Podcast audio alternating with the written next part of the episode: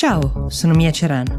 È sabato 3 dicembre 2022 e questo è The Essential, il podcast di Will che ogni giorno racconta per voi l'attualità dall'Italia e dal mondo in 5 minuti. Oggi, come ogni sabato, la selezione l'avete fatta voi.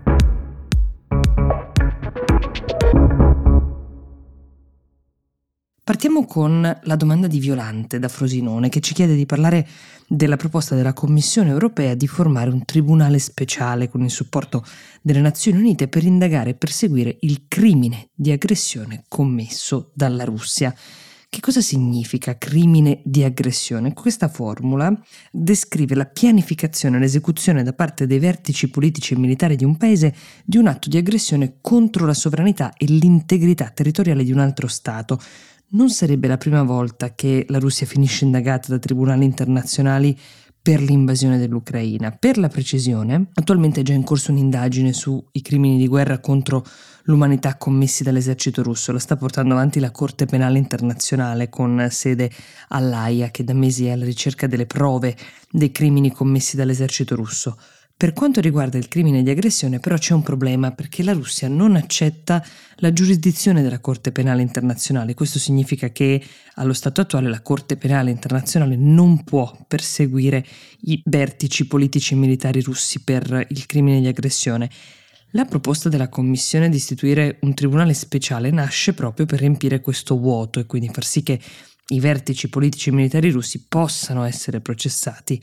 La proposta della Commissione prevede anche di creare una nuova struttura che dovrebbe gestire beni pubblici russi congelati e immobilizzati come conseguenza delle sanzioni, proprio per investirli e utilizzare i proventi a favore dell'Ucraina. Al lato della presentazione di questa proposta c'è stato anche un piccolo caso diplomatico che ha coinvolto Ursula von der Leyen, presidente della Commissione europea, in un primo video pubblicato sul suo profilo Twitter, von der Leyen aveva dichiarato che dall'inizio del conflitto sono morti circa 100.000 soldati ucraini. Si tratta della stima più alta mai dichiarata da parte di un politico, di un vertice militare occidentale. Poco dopo però questo video è stato cancellato e ripubblicato senza quel passaggio che era stato rimosso con un taglio abbastanza insolito.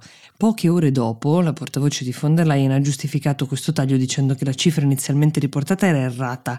Non sarebbero morti 100.000 soldati ucraini perché quella cifra faceva riferimento alle casualties, cioè le perdite, le vittime che includono sia i soldati feriti che quelli morti. L'incidente ha un po' infastidito i vertici militari ucraini dal momento che i dati delle perdite vengono trattati come una questione di sicurezza nazionale che è soggetta a censura di guerra. Le autorità ucraine si sono finora astenute dal confermare il numero citato dalla Presidente della Commissione. Ciao Mia, volevo chiederti aggiornamenti sulla situazione del rapper iraniano Tumaj Salehi che rischia la pena di morte. Grazie. Sono passate dieci settimane dall'inizio delle proteste in Iran, che sono partite lo scorso 16 settembre, come ricorderete, con la morte della 22enne Mahsa Amini, mentre era in custodia della polizia religiosa iraniana. Da allora le proteste si sono allargate, hanno coinvolto decine di migliaia di iraniani che sono scesi in strada per chiedere la fine del regime teocratico guidato dall'Ayatollah Khomeini. Il regime non ha esitato a usare la violenza per reprimere queste manifestazioni, anche violando diverse norme internazionali. Per esempio ci sono diversi video che sono stati pubblicati dal New York Times che mostrano come le forze di polizia usino spesso ambulanze per introdursi nelle manifestazioni, fingono di portare soccorso invece sequestrano e prelevano manifestanti. Alle proteste si sono uniti anche molti artisti e volti conosciuti della società iraniana e uno di questi è uh, un rapper, si chiama Tomaj Salehi, è stato arrestato nelle scorse settimane, adesso è accusato di corruzione sulla terra, cioè violazione delle leggi della Sharia punibili con la morte, tra l'altro in Iran. Salehi era diventato popolare in Iran per i suoi testi contro la corruzione, contro la povertà diffusa, l'esecuzione di Stato e anche l'uccisione dei manifestanti in Iran. Il musicista è stato anche accusato di propaganda contro l'establishment, di cooperare con governi ostili a quello iraniano, di aizzare le persone a compiere gesti violenti. Il suo arresto era arrivato lo scorso ottobre, poco dopo aver definito il regime iraniano una mafia pronta a uccidere un'intera nazione. L'ha fatto in diretta su un emittente canadese. Dopo il suo arresto, i media di Stato iraniani hanno pubblicato un video che mostra il rapper bendato mentre chiede scusa per le sue parole.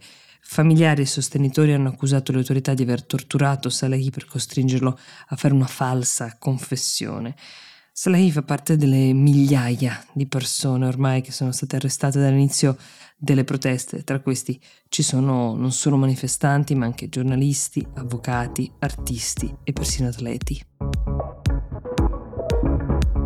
The Essential per oggi si ferma qui, io vi do appuntamento lunedì e vi auguro un buon fine settimana.